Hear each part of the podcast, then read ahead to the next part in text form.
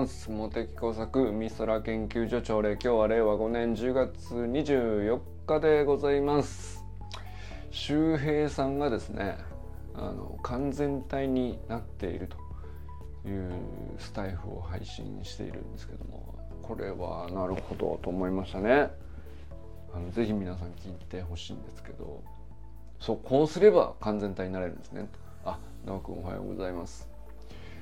人間このようにいければちゃんと完全体になれるいつでも誰でもなれるのであるというね。あのそうだな。言ったらあのゆかさんのように毎日を過ごせば完全体で常にいられますよっていうことだと思うんだよね。あユージンさんおはようございます。まああの言ったらゆかさんはね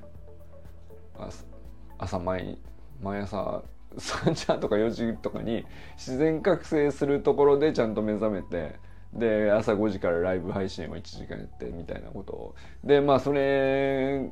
がこう自然に起きられるような十分な睡眠を確保するために前日ね8時とかに8時とか9時とかそれぐらいの時間にもう就寝するという。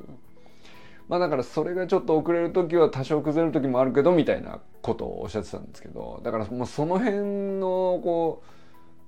なんていうの生活リズムがベースラインにある人って。ままあ大崩れしないですよね。常に完全かって言ったらまあそんな人はいないんだろうけど大崩れしないですよねっていうね。いやなんかそうずっと前々からこうこんな完璧な人おんのやなっていう感じでしたけど。であの周平さんが、えー、ここ2日3日それをちょっとやってみたと。いう話ですね今日のスタイフの話はね。で今朝ちょっともう4時、えー、この今日のスタイフは4時半に配信されてるんですけど、えー、朝4時に起きましたと どういうこと？まあでも5時半とかにジムにねいつも行ってるからまあでもそのぐらいなんでしょうね。ででも本当に4時とかに起きても頭が完璧にすっきりしてるっていう言い切ってたからあまあだからそれは本当にその実感があるんだろうなと思うんですよね。その自分で分かってなかった疲労みたいのも綺麗に取れてる実感があるみたいなこう割と具体的に話してましたけどでちゃんとあの2日3日振り返ったらね確かにお酒抜いてたし 8時に寝てたしみたいな。いやなんか本当にこう何ていうのかな面白みがないって言えばそうかもしれないけど正しく生きてればこうなんですねっていうなんかそれをねあのちゃんとやったらこうだったよっていう話といえば面白みはないんだけどやっぱりそうなんですねっていうなんかちょっとかんそれ感動しちゃったかな。周さんが ちゃんとお酒を抜いて早寝早起きしたらめちゃくちゃすっきりしてて完全体ですっていう。でこれがねこれまたあの毎度言うんですけど声に出てんですよね。あのスタイフの。声に出てるなと思いましたね。なんていうのかな。まあでももう明らかにハキハキしてんだよね。あの今日も最高の朝ですっていう。あのいやキャラはそのあの感じのまんまなんですけどでそんなテンションで喋ってるわけじゃもないんですけどね。なんていうかこうキレが違うって声でわかるもんですね。やっぱりね。伝こういうのも伝わっちゃってんだろうなと思い,、ま、思いますよね。うん、いやあとはなんだっけ。そうちょっと先ほどねあの朝シェアしたんですけどあのピボットっていう YouTube チャンネルちょこちょこねなんかあの面白いなったらシェアするっていうのを僕やっててあこれ久々に僕の中でかなりヒットやなと思ったのがあの中西哲夫さんで昔あの J リーグのサッカー選手で今あの久保選手とかあの三笘選手とかをあのまあ実は陰ながらあのトレーニングでかなり根本的なところをあの小さい頃からあのなんていうか面倒見るってわけじゃないけど一緒にトレーニングしてたっていう人なんですよね。であのまあサッカーって本当にこうスポーツ全体としてね言語化がものすごく細かくなされてるスポーツだなとも思うんですけどいろんなプレーとか戦術とか、まあ、個人のいろんな技術に関してもなんですけどあのおそらくいろんなスポーツの中でも最も言語化が洗練されてる分野なんじゃないかなとは思うんですけど、まあ、その中でも中西さんのえー、なんて言うんだろうなあのまあフィールドでのプレーの解説とかで細かい人たくさんいるけどさそれがこうどういうトレ日頃の日常的なトレーニングでどういうふうに支えられてあそこに至って至らしめているかっていうそこまでこう綺麗に整って見えている感じがするっていうかねそういう人の言葉ってなかなかないんじゃないかなと思って相当このまあレベルも高いんだと思うんですけど、まあ、ただあのレベルの高さと同時にですね難しさを感じないんですよ。なんていうか極めてシンプルで根本に立ち返ってるっていう意味ではねなんかそのそれこそ走り学校にこう共感して集ってるメンバーが多いからさ僕らは。あの走り革命理論にかなり近しいものありますよねなんかね。あのものすごくシンプル。だけど根本は本当にここだなって確信を持って、えー、突き詰めるにはあの意外とそこにたどり着けないからあの、まあ、いろんなことを試してこう迷子になっちゃうっていうことがまあほとんどのスポーツでかなり 必ずそのなんていうかあのある程度上手くなった段階である程度まあそのスポーツ楽しめるぐらいになったところで大体そういう領域に行くじゃないですか。でまあプロ選手とかでもそのフィジカルを鍛えるとかっていうこととかねまあそのもともとその動きに対するあの親和性が高いようなしあのなんかそういう育ちだったとかさそれを才能って言ってるのかもしれないけど、まあ、そういうところっていうのはね結構このなんていうか語られやすいし言語化しやすいしで、まあ、たくさんあると思うんですけど中西さんのことは面白いというか本当に分かりやすいしそういえばそんなシンプルなただそれだけのことっていうところにね誰も立ち返ってなかった。たんじゃないかなっていう話が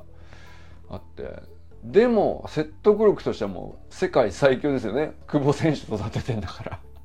三笘選手育ててんだから。それ以上のもうありますかっていう話なんですよね。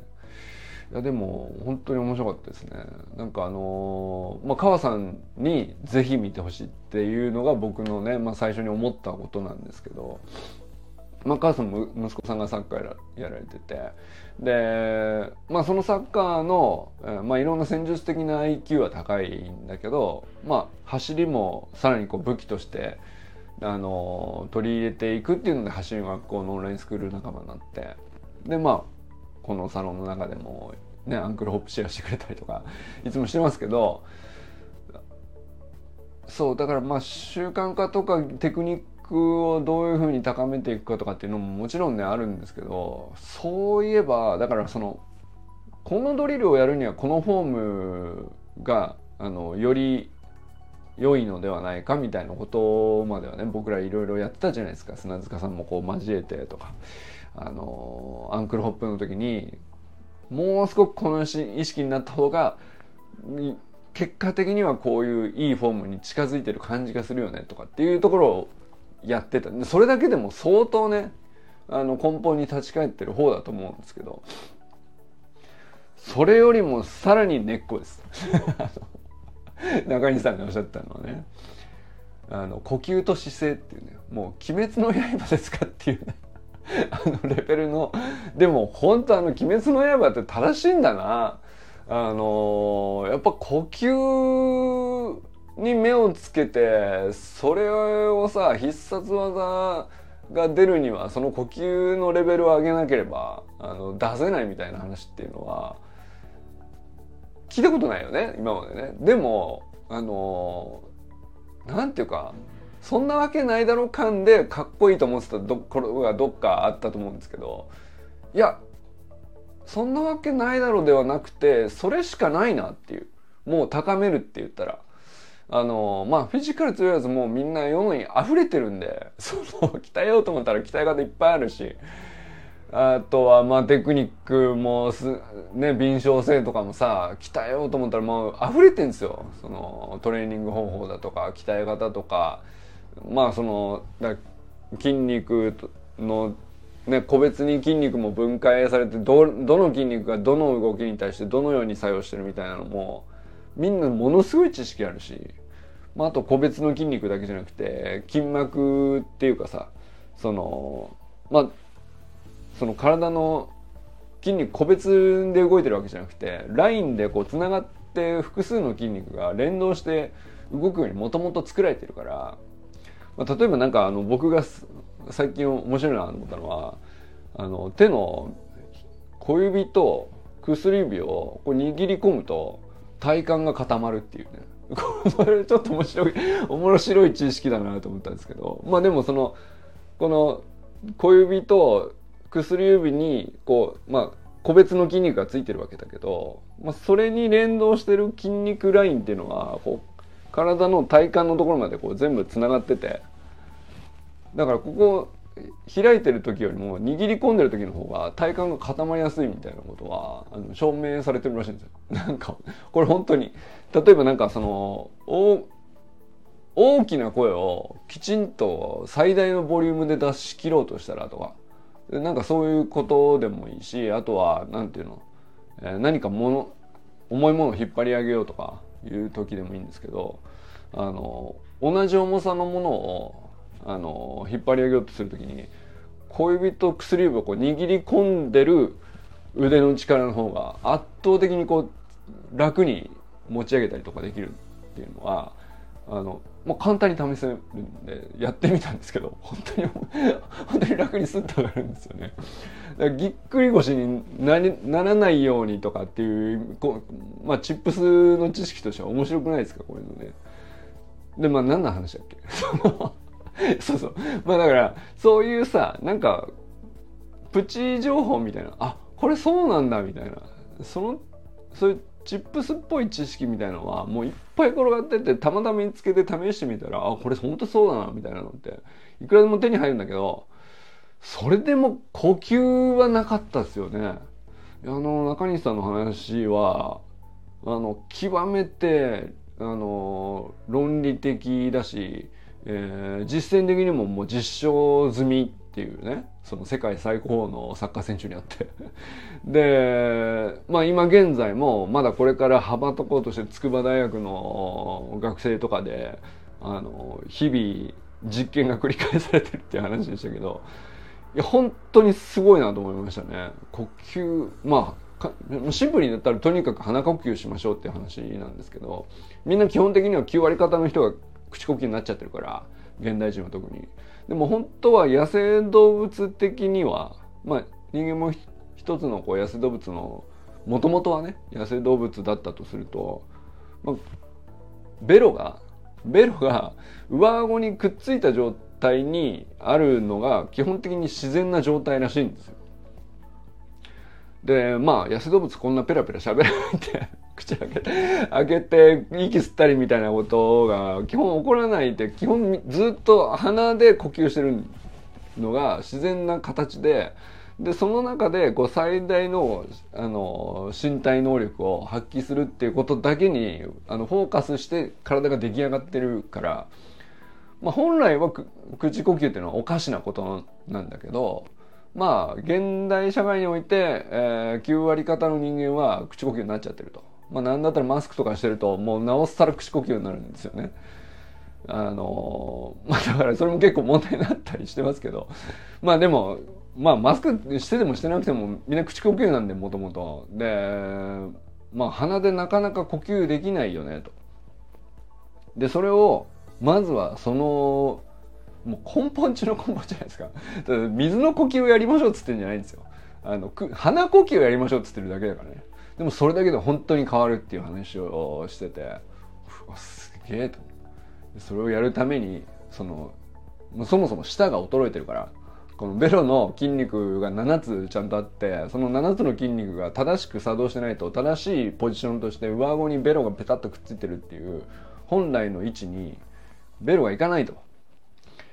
だからベロから鍛えるっていうことを言ってるんですよね。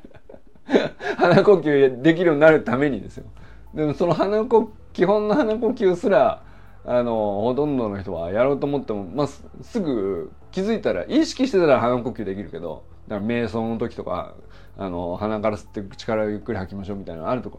まあだから意識したらまだできるかもしれないけど無意識で自然に当たり前にベロは上顎にぺったりくっついたポジションが常に維持されているのが当たり前で鼻から吸って吐いてが常に当たり前どのように運動している時でもあのよほどこう息切らすとかっていう状態にならない限りは口を開かないものであるっていう そこに持ってくのめっちゃむずいなと思ってよくよく考えたら。まあだからそれをやるためにこう舌をこう口の中でこうぐるぐる回すと。まあだから喋るって意外といいかもしれないですね。その朝礼でペラペラ喋るは意外と舌動いてるから。だからそのベロをこうとにかく7つのきベロをこうあのコントロールしてる7つの筋肉をきちんと正しく使えるようになるようにこうちゃんとトレーニングの時間をとってあのベロをこう口の中でこうぐるぐる回すっていうのをやってるんだって。つくばでは あ川さんおはようございます今川さんに話してますあの中西さんのピボットの YouTube チャンネルぜひ見てほしいもう俺本当に感動したんだけどいやだってさ久保選手とか三笘選手がどうしてあそこまでいけるのってあの思うじゃん。どれほどのトレーニングしてるのどんなすごいトレーニングしてるのとか思うじゃん。全然違うのよ。そ の呼吸と姿勢だっつうわけよ。これはすごい話だと思いません？なんかね。でまあまあ呼吸はねそのベロを上顎につけるポジションを自然に保つために、まあ、ベロを口の中でこうぐるぐる回すと。で7つのベロについてる筋肉を自由自在にこうきちんと正常に作動させるようにしないと、まあ、鼻呼吸が自然に起こるっていうことは、まあ、基本的にキープできないとまずまずそこからやってますとか言ってその久保選手もですよ すごくないですか？もう一つ姿勢はこれ姿勢はでもすごい橋の学校でもやってたのと共通してるなと思いましたけどこう耳耳のラインがこうくるぶしまでまっすぐになる姿勢を自然にキープできてないと、まあ、頭がこう前に出ただけで頭の重さがこう2倍に身体に負荷をかけてしまうので、まあ、そうするとこう無駄な負荷が自分にかかった状態でパフォーマンスが落ちちゃうっていう、まあ、シンプルな話ですけど、まあ、それだけこう姿勢が正しいポジションにないとあの本来持ってる筋力を発揮するとかっていうのもそうだけど発揮したとしてもあの無駄な重さを感じた状態でプレイすることになるからまあそれない方がいいよねと。まあ頭の重さがこうプレイにおいてはね基本的に頭を守ろうとしながらなおかつ重さって基本的にはそのいろんなこう身体競技において、まあ、基本的には邪魔なんだよね。そのただないと司令塔がから命令がいかないからあのなくすわけにいかないじゃないですか軽くするのもちょっと多分違うんですよねなんだけどあの、姿勢によって、えー、この頭体の大体1割を占める頭のこう重さでこの司令塔は大事だし守んなきゃいけないんだが重いのが難点であって筋力発揮に対しては基本 あのまあヘディングとかあるけどさ基本その普段はねあの軽くいてほしいっていうね邪魔しないでほしいっていうものじゃないですか。でこれを軽く感じるようなポジションに置いとかないといけないんですよね。でこのそれがその耳の耳と首の筋のラインがくるぶしまでままず一直線になる状態をあの黙っててもほっとけば自然にキープできるっていう姿勢をどうやって作るかっていう話をしててこんな基本的な根本的な話をその久保選手を育てた中西哲夫さんがそこから延々やってるっていうんだよその筑波大学では。はすごくないですか？ちょっと。俺は3回ぐらい今見てるんですけど。ちょっと。震えたよね。震えましたね。なんかその分別にさその、まあ、僕自身はそんなにねなんかのスポーツで高いパフォーマンスとかそこまで求めちゃいない正直ね。だけどこれ普段僕が普通に健康でいたいよねっていう単純な欲求に対してもこれ根本的な話だからさ。何そんなとこで俺その無駄な力を使っていたがゆえに肩痛かったんですか？とかそのこの肩が張ってるっていうのは パソコンやってる人はみんなしょうがないよねっていう話になったけどいや解決策ありますよという話だよね。まああとそのスマホを見るときにこう首がどうしても前に出るよねとかまあこれは結構有名な話だけどね。結局あのー、みんなよく言うのはその首とか肩のこの筋肉が張るよねと。まあそれそうなんだけど。あのじゃあこれほぐしましょうはよくあの対処としてありそうだけど。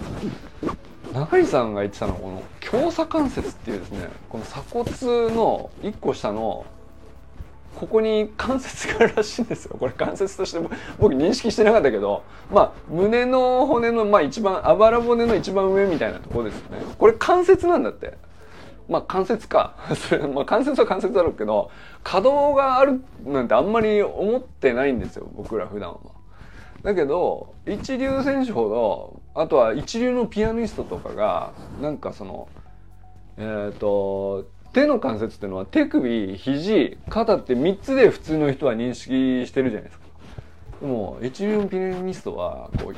う胸の強鎖関節4つ目これが一番根元にあってここから動かしてんだってその ここから動かしてるからあのその先っぽの一番先でここ細かい繊細な動きをしてるっていうところに対して全く無駄がないようにあのパフォーマンスするっていうためにはあのそういう人に限ってそのあまあ、まあ別にスポーツでもピアノでも何でもいいんだけどそのレベルが高ければ高い人に限ってその根元の一番体幹にくっついてるあの根っこの関節僕肩の肩甲骨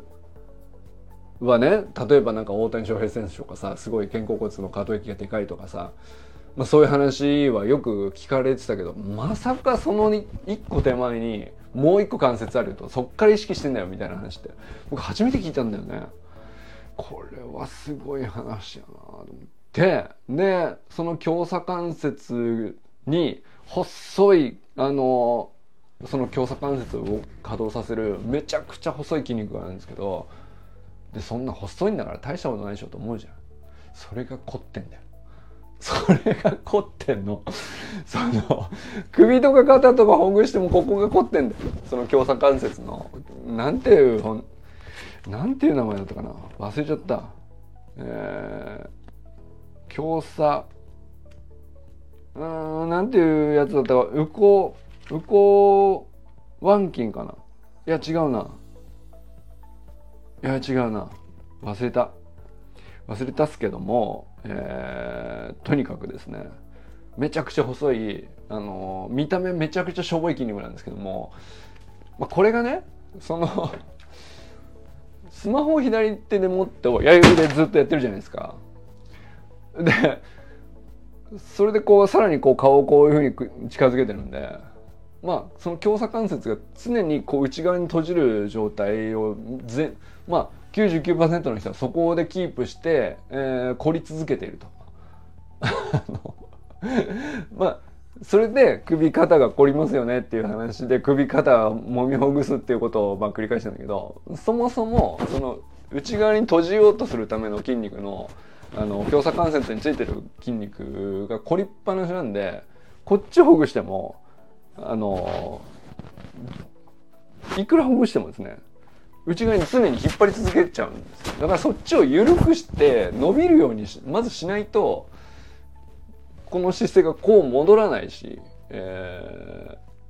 ー、だからスマホ見てない時もこういうふうに引っ張られていくんだよね。強鎖関節の筋肉がこう縮こまっている状態でキープされちゃってるから。だから姿勢良くしようと思った時だけ一瞬伸びるけど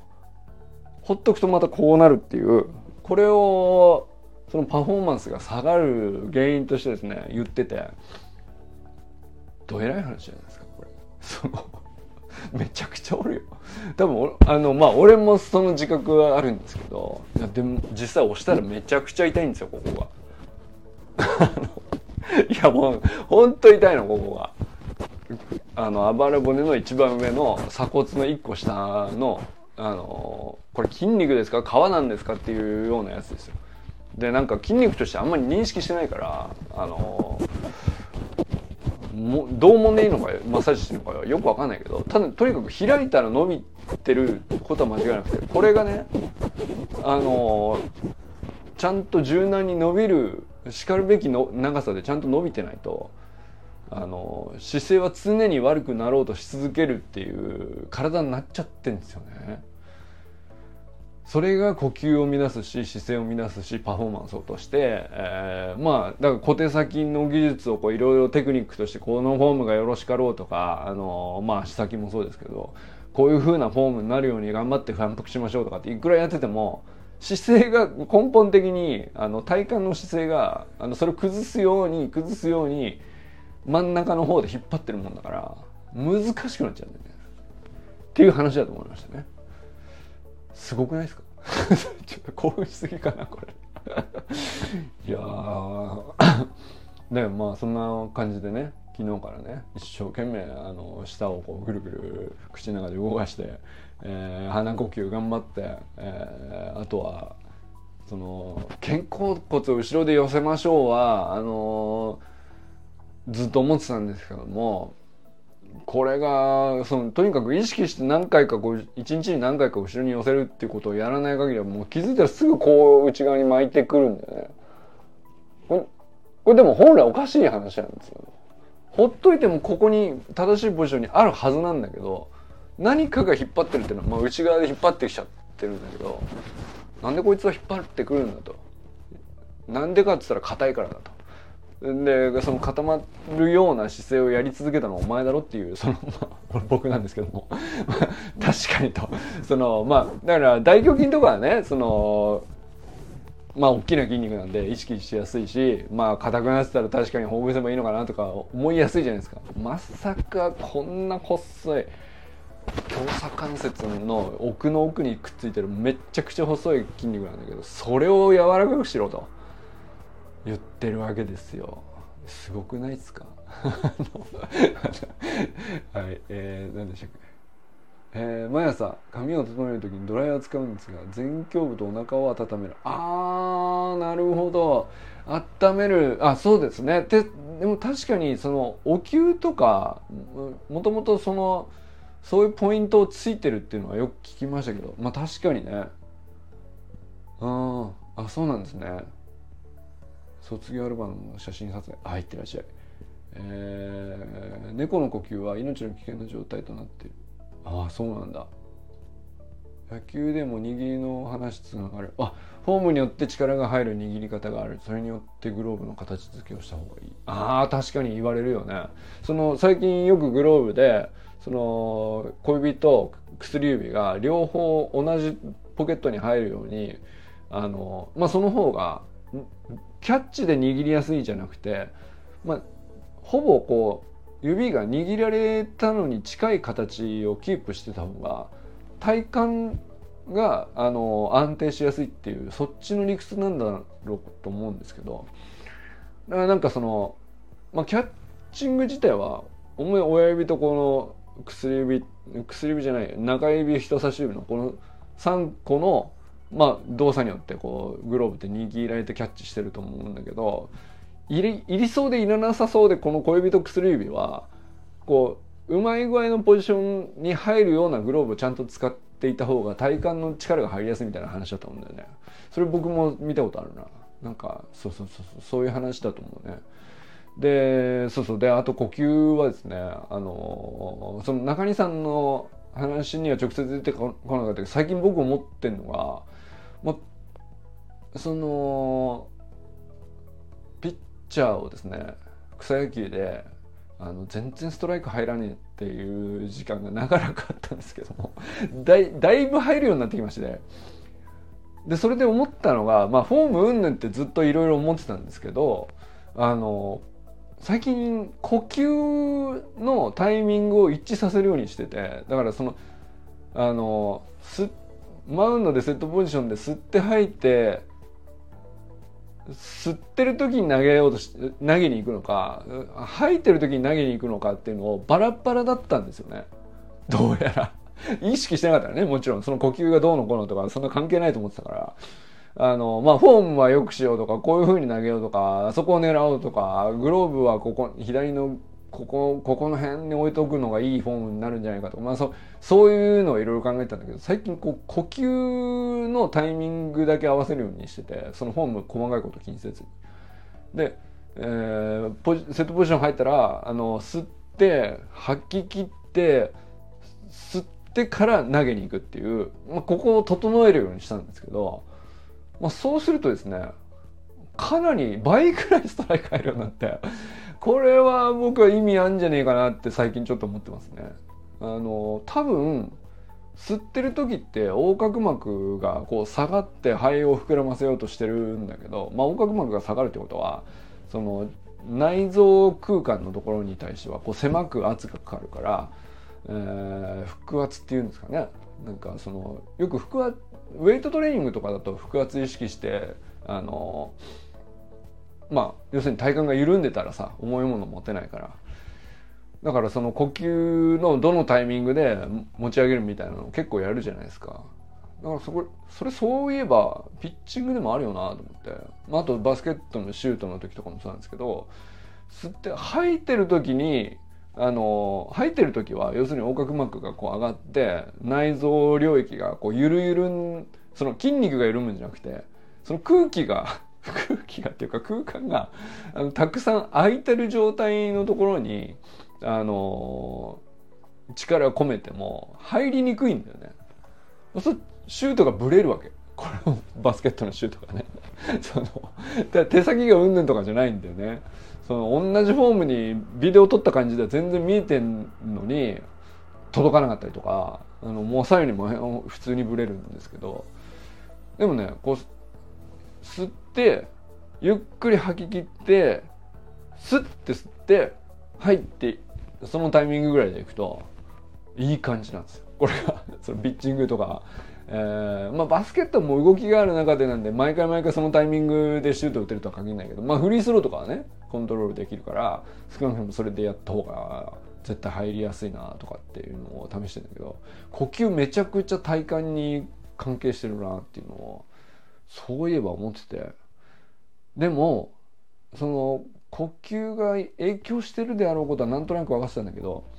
まさかその鼻呼吸を正しくあの正常なリズムで行っていてベロのポジションが正しいところにないとその筋膜でつながってるから体全体。その他の部分の筋肉のパフォーマンスに対しても正しく動作するように連動しないんだって。そのベベロとか顎関節とかこの辺のあの要するになんていうの？投球動作とかシュートとかさ、まあ、キックとかさ関係なさそうでしょ？この辺のやつとかって。これ関係してんだって。っていうね話でした。ちょっとちょっと興奮気味です私ね。本当かと。思ったりもちょっと知る部分もありつつ確かにって思うのもあの半分以上感じてて。これすげえ話なんじゃないかっていうね、えー、もう挨拶する時間もなくちょっと喋り続けてしまった、えー、佐藤ひろさんおはようございますとにかくね秋田に27日行きますので